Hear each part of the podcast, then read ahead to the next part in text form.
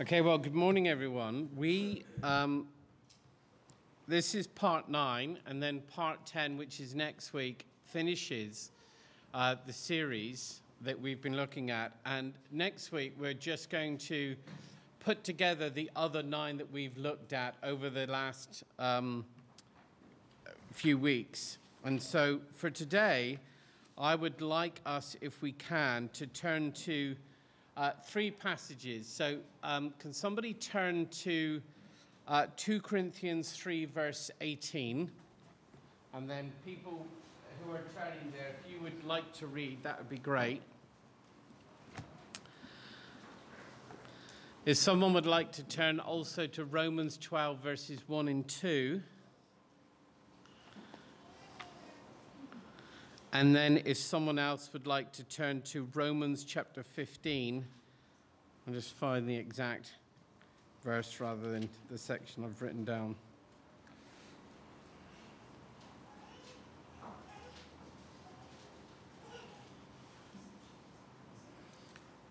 Yeah, in fact, I'll, I'll read the Romans 15 bit because it's, it's a little bit long and it needs filling in. So, uh, who would like to read uh, 2 Corinthians 3, verse in fact, I'll pray and then we can go straight into reading.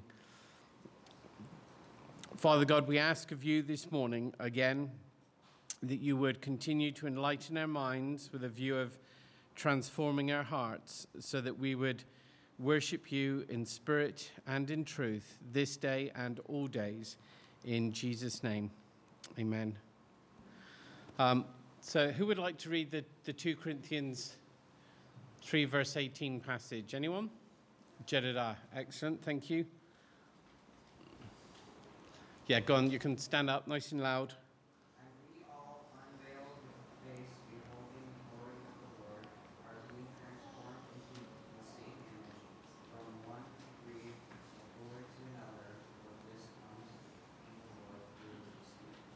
Thank you, Jedediah. So, in principle, um, that as we behold Christ, we become like Christ. That as we behold Christ's glory, we become like Christ. So we are transformed through worship. Who would like to read the Romans 12 passage, verses 1 and 2? Anybody?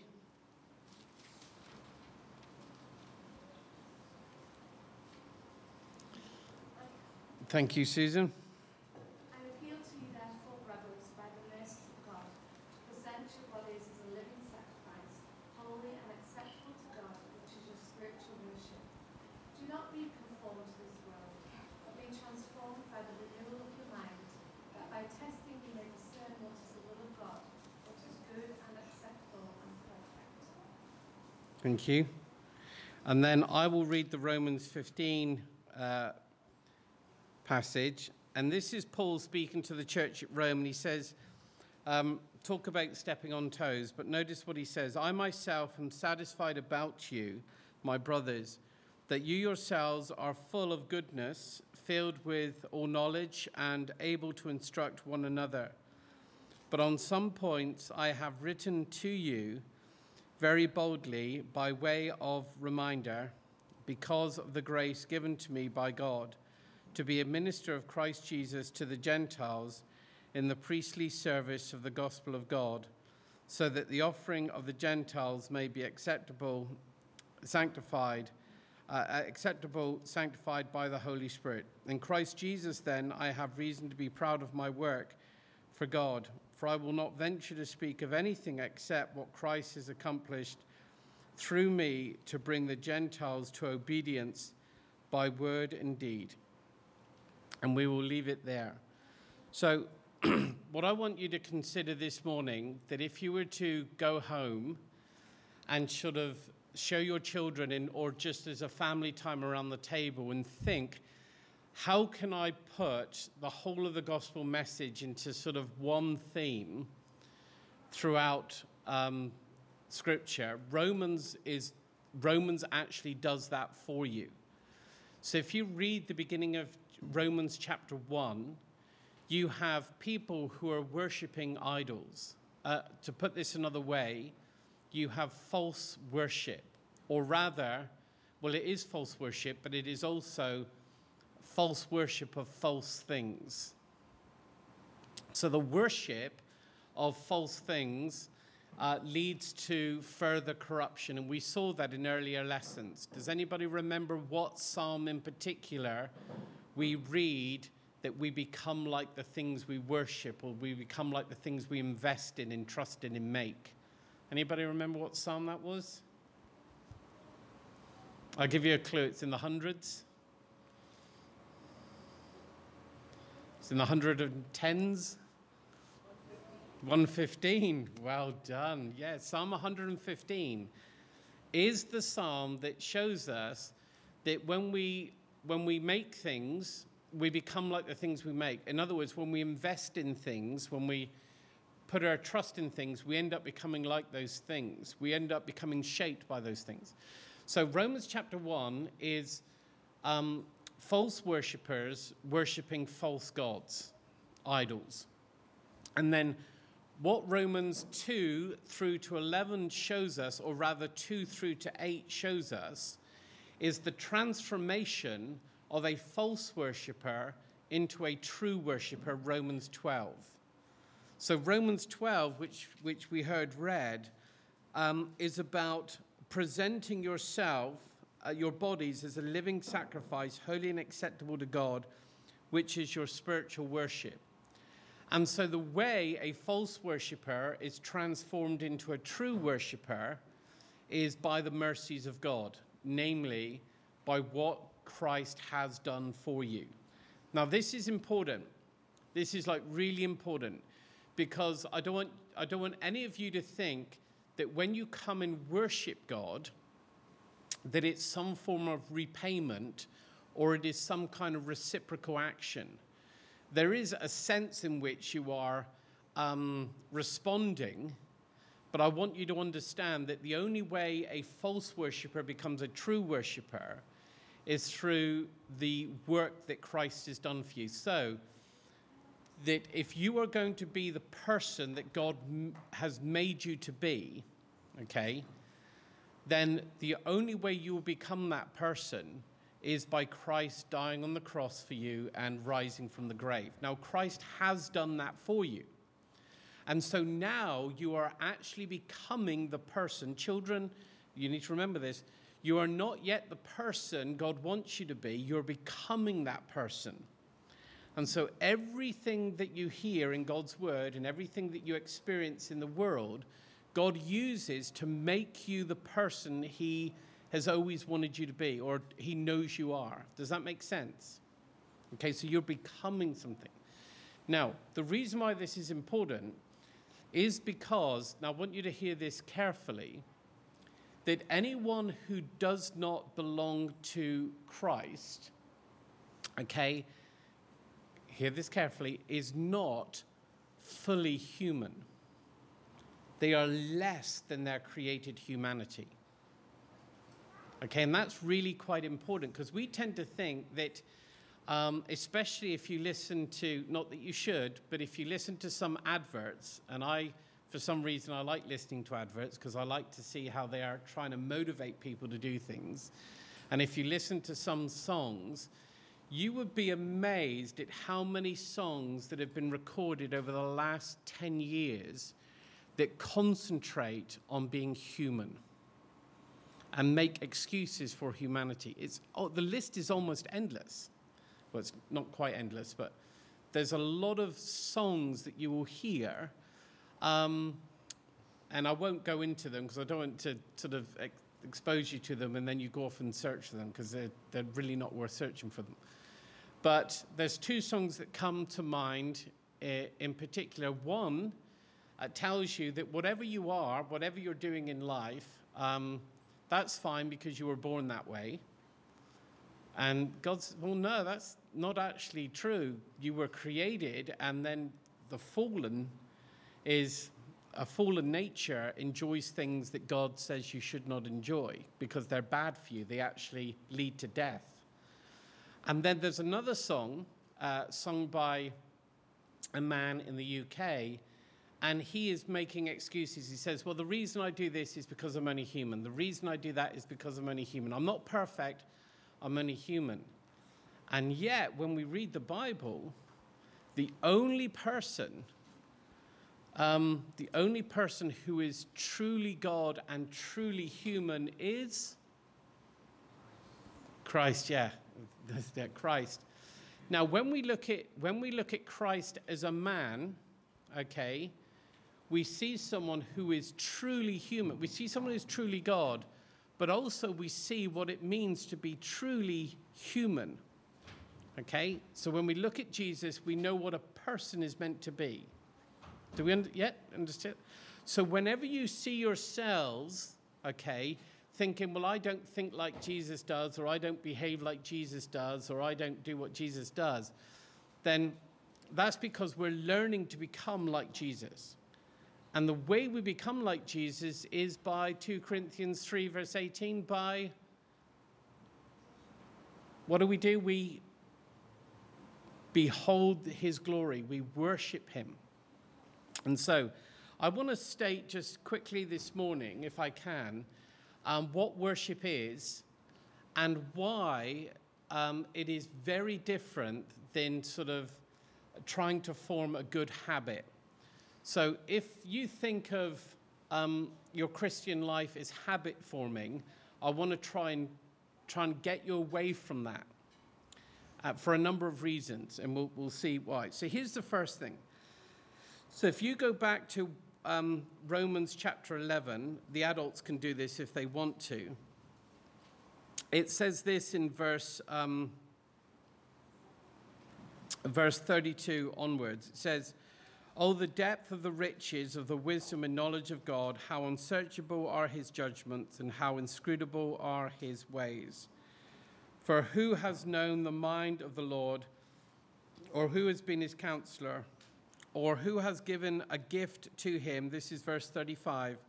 Or who has given a gift to him that he might be repaid? Okay, and then it goes into chapter 12 where it talks about worship. So, worship okay? Worship is not making a repayment to God. You are not repaying God for what He has given you, okay? Because that's what verse 35 clearly shows us. So when you come to church and you worship God, okay, you are giving to God what God deserves to be given to Him, or worship and all praise, because God deserves that. Now, even, even though God has done everything for you, it's worth remembering that God deserves to be worshipped because of who God is, not because of what He's done for us, but because of who God is. Does that make sense? Yeah? So I want you to try and remember that this, this morning. And then as we um, worship God, the worship in uh, Romans 12 it uses the word, there's two words in Romans, one's called latreo, one's called latreia. And we looked at this a few weeks ago. And latreia means that worship is a way of life, it's not a habit formed activity. Okay? So, what I want you to think is how many of you, okay, how many of you think about eating your breakfast as worshiping God? Do you ever think when you're eating your breakfast, I'm worshiping God right now? I'm giving God the glory. Do any, any of you think of that? What about when you're having a shower? Do any of you think when you're washing your hair, I am, I am giving God the glory right now? It's kind of strange, isn't it? Okay, what about when you're out playing, you know, in the garden or uh, in the yard or wherever it may be? Do you ever think, um, I'm, I'm worshiping God right now and giving glory to God right now. Okay, when you come to church on a Sunday morning, okay, and we open in prayer and we begin with psalm singing and we go through the service of the morning, how many of you think that you're worshiping God at that point? Yeah, Jonah, okay, thanks for your honesty. Yeah, a few others. So you're worshiping God at that point. Thank you. You're worshiping God at that point. Now, if worship is a way of life, then it cannot be reduced to one activity, namely on a Sunday morning. Does that make sense? And in Corinthians, it says that whatever we do, whether we eat, what do we eat? Do we eat breakfast? We eat break, yeah, or sleep. Whatever we do, whatever we do, we are to do it to what? To the to the glory of God. So this is another example of allowing us to understand that worship is a way of life. It is not it is not just something we do on a Sunday morning. Now, does that make sense? Now, why is that important? Well, if you reduce, if you only think you worship God on a Sunday morning, then you will only be transformed by the amount that you actually are worshiping God. Because the principle from beginning to end in Scripture is that we become like what we worship. Okay, we become like what we devote ourselves to. All the way through Scripture, you see this. So I want you to think about this for a moment. Children, if you, so boys, give me a sport that you like playing, any sport that you like. Or girls, any sport, what? You like swimming. Okay, we'll go for swimming. Yep. Gymnastics. Soccer. Okay. Any others? Gym, okay, we've had so two for gymnastics. Any other? Basketball, okay.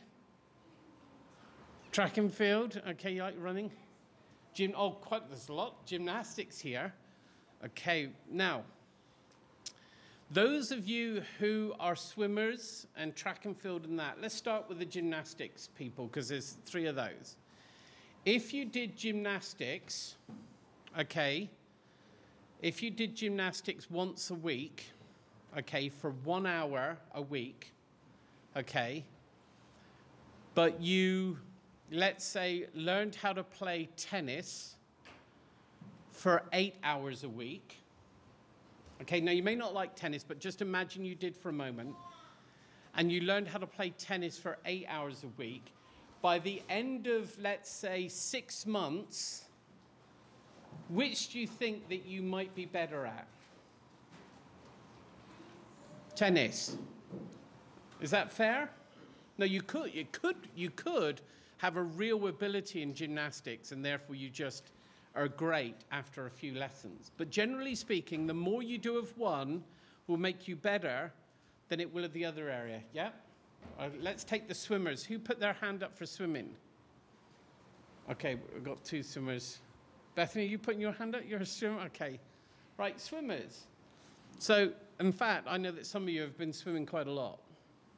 So, can you give me something that you perhaps find hard to do? Give me a, another sport that you perhaps are not very good at or you find difficult. Any, anything? Okay, let's, let's say windsurfing. Okay, can any of you windsurf? No. But because you can swim, you'd try it because if you fell off, you'd be safe because you can swim. Is that fair? So let's say for a moment that you swimmers swam for one hour a week. But at the same time, you went windsurfing for eight hours a week. At the end of six months, which do you think you'd be better at? Windsurfing, yeah, I, I think you'd be better at wind. Now, you'd still be able to swim, but you'd be a better windsurfer. Now, why would you be better at that one than the other one? Anyone? Yep. Because you've been doing it more. Okay. Right, now let's get back to worship. If you think that you only worship God on a Sunday morning, okay, which takes up, let's say, a maximum of two hours, okay? And you do other things the rest of the week, okay? Which you think you're going to become better at? Yeah, all the other things. Now, the way God has shaped our lives so that this doesn't happen is to tell us that worship is not something you do one morning a week, but worship is a way of life. Okay? which means that whether you eat or drink or whatever you do, you do it to the glory of God. Okay? And that way, we become like, that's how we behold Christ's glory. That's how we behold all the good things that God has created. And that's how we become more like Christ. Does that make sense? But if we do things like swimming or hockey or eating or drinking or jumping or swimming or whatever it may be, without ever thinking about how this might just show off God, that God created all of this, and look at what He's given me the ability to do, and you praise God for it, that if that's missing, then what tends to happen is that worship, um, your, your worship is non existent of God, and therefore you're not changing. So it's a bit like the swimming and the windsurfing. If we think we're only to worship God in here on a Sunday morning and not out there in the rest of the week, which do you think is going to have the most influence over us? Do see, does that make sense? So I want you to consider, children, that when you go home next week, or throughout the whole of next week, that everything that you do, everything that you do, I want you to think about how God is involved in all of it. Okay, and some of them are going to be quite strange, like girls, perhaps when you're brushing your hair, how's God involved in this? Or how, how, can, how does this show me that God is great? Okay? And men, when you're, and boys, when you're out, say, cutting the grass, how does that show you the greatness of God? What is that, what is that, you know, how can you give thanks to God in those type of moments? So I don't want you to think that the way you get better at worship is by just forming a good Sunday habit of not missing church. Okay, that's good. But what is really good is to understand that whatever you're doing throughout the whole week, and parents understand this as sort of informing your children, because the type of change that will happen in a child will always be dependent on the level of influence that they are under. Does that make sense? So we're all changed by the level of influence we come under. Now, this next bit is where we go back to the Christ bit. So, the value of worship in the world, okay, or your value in the world will be measured this way what you can do for others. So, you're, you're, an employer would say you're valuable because you can do this, right? Um, someone else would say, well, you're valuable because you can add up sums quickly, or you're valuable, right? So, you're valuable to the world because of what you can do for it. Does that make sense? Now, here's the tricky question How valuable are all of you to God? You can use a big word if you like. How valuable are you? Gone. Very valuable. I would agree with that 100%. You are very valuable. Does it, can anybody tell me why you are valuable? Is it because what you can do for God? No. So why are you valuable to God? And we kind of got this answer earlier. Why are you valuable to God? I'll give you a clue. God protects the value of his salvation by giving us grace. But why are you valuable in the first place? And how does God show you that you're valuable? Yes?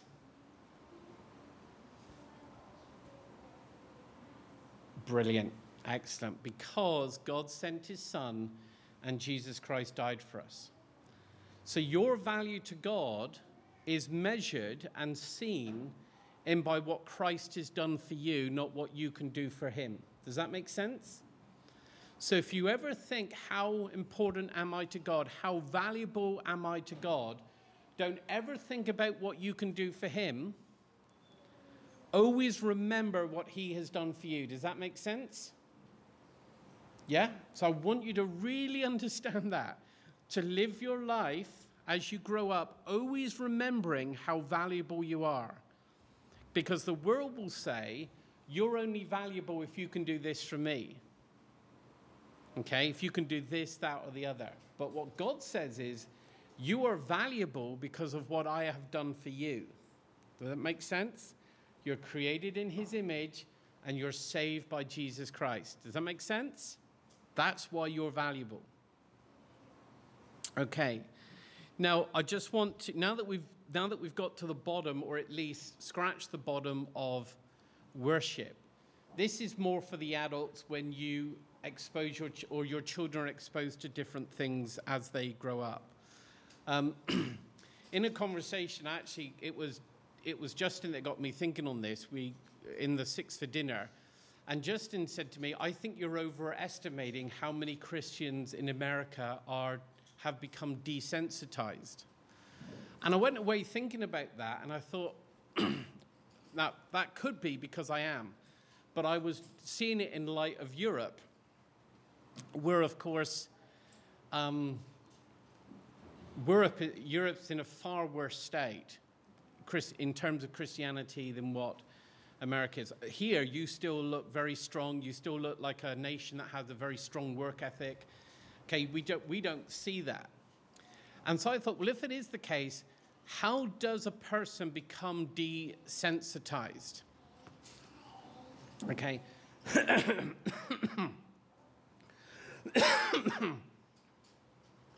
and this is how it works it works in two ways. Firstly, because um, I've thought about this a lot, firstly, it's this that a, one, when a person blames another person, what they are doing is that they are trying not to put the blame so much onto another person, but release them from the feeling of guilt.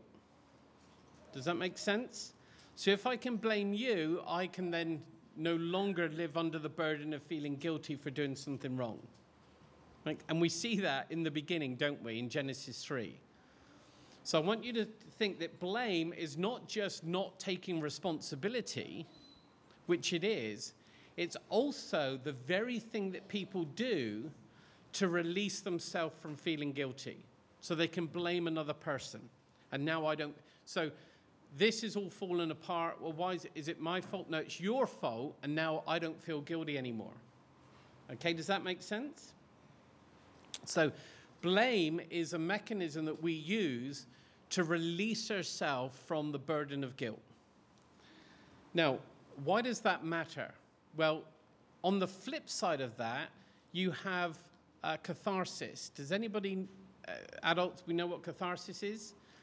Catharsis is when you see something so bad that everything else seen in that light doesn't seem quite so bad anymore. Does that make sense? I'll give you an example.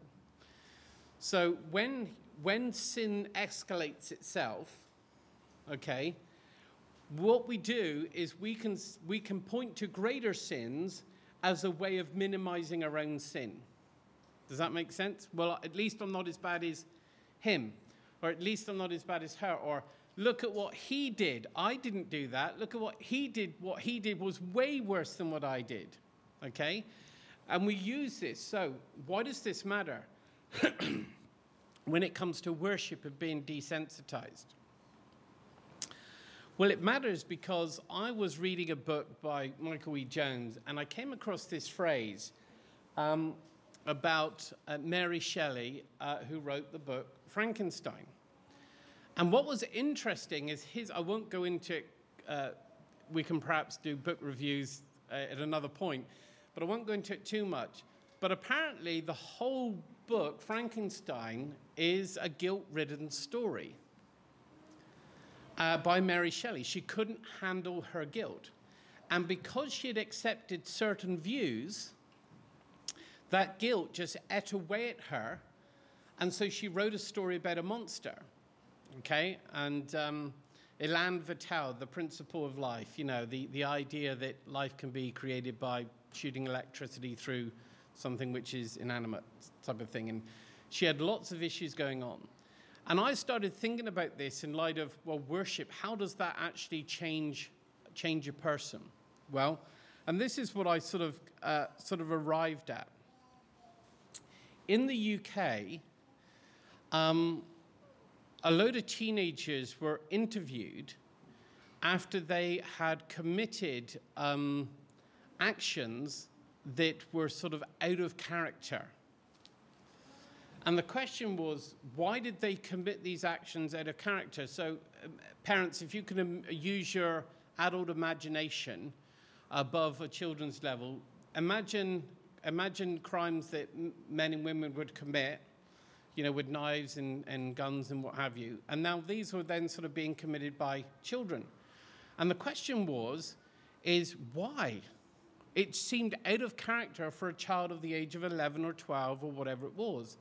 And there was a famous case um, of a young boy called Jamie Bulger way back in the 1980s, I think it was at the 80s. And the two boys that actually brought this other young boy's life to an end. And they go, well, why? How does this, how does this happen? And they began to look at the influence in these boys' lives. And they began to realize that the video games that they were playing which included things like, you know, uh, death and all of these type of things, desensitized the boys, so that when they when they went out in real life, they could no longer. It wasn't that they couldn't tell the difference between a video game and real life. That wasn't the problem. The problem was is that they had become desensitized to certain things in the video game which then desensitized them those same things in real life. So they could tell the difference between the video game and real life, but what they didn't realize had happened to them is the level of desensitization that came across them. So when they were doing this to another boy, it was just like they were doing it in the video game. The trouble was the consequences were far greater because you can't press restart. And so that level of desensitization happens, okay, uh, in the world if you don't consider everything as a way of life. So, parents, I want you to sort of consider this that as your children grow up, every book that they read, every game that they play, every place that they're exposed to, has the ability to desensitize them to reality as it is revealed in God's Word.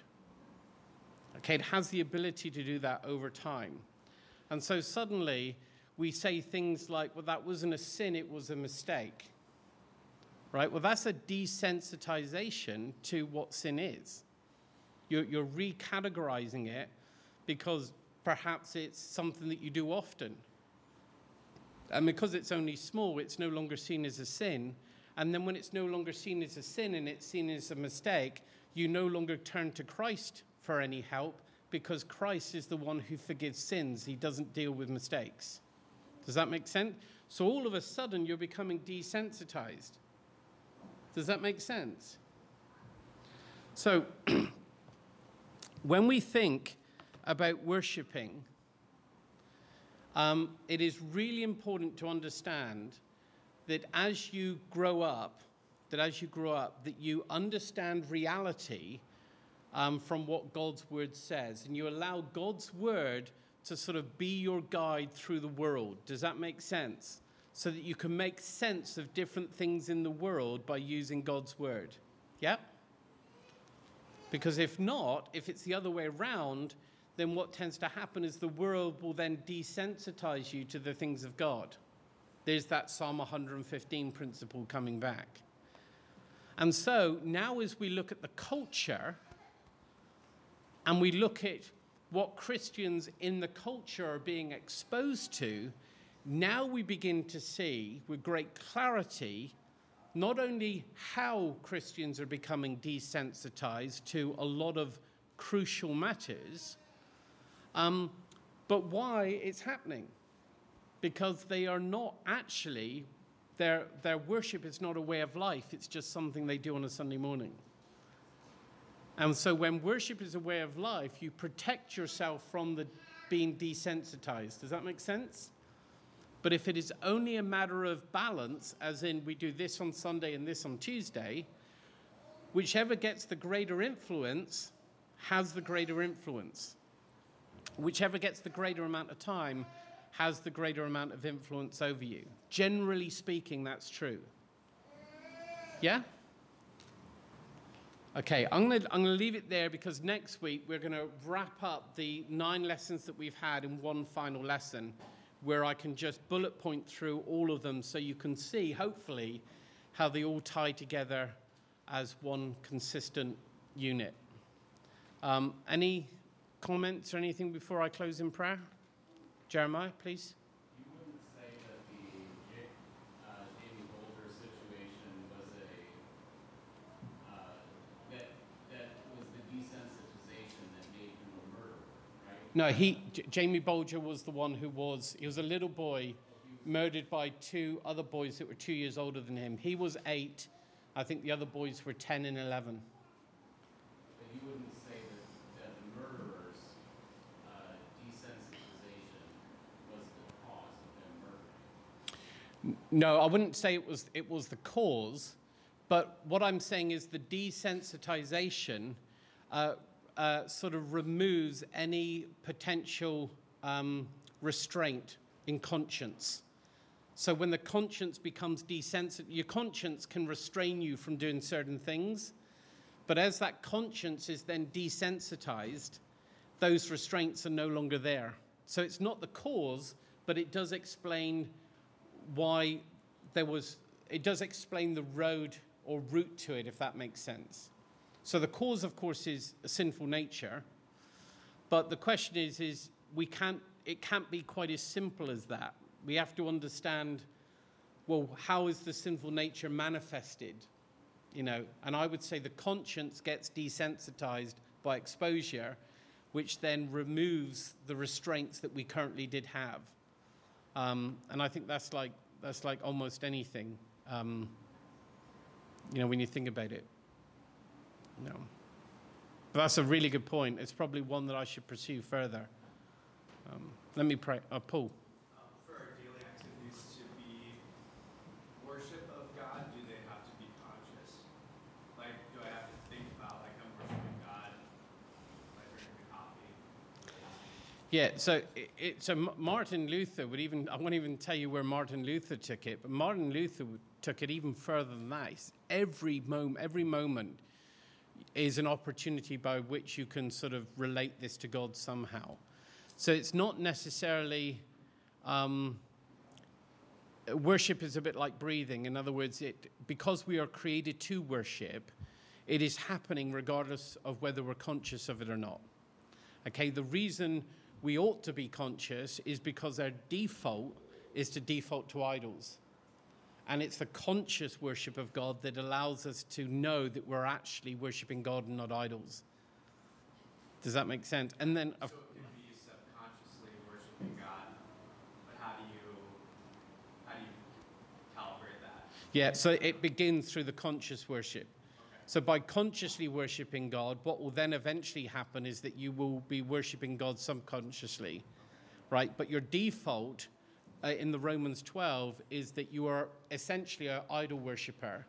And now you are consciously to present yourselves to God as a living sacrifice. Con- consciously. Why? Because your default is to go back to idols. And so it is true um, that if you do something more often, which is not a habit, it's more of getting used to a way of life, that getting used to what God has created you to be, then the conscious leads to the, the fact that you're doing it when you're not even thinking about it. Does that make sense? But this is about making sure you don't default to your old ways. Hence why Paul says in Romans 15 that the, the motivation for evangelism uh, is based on what God deserves. It, it's not based on saving people from eternal damnation.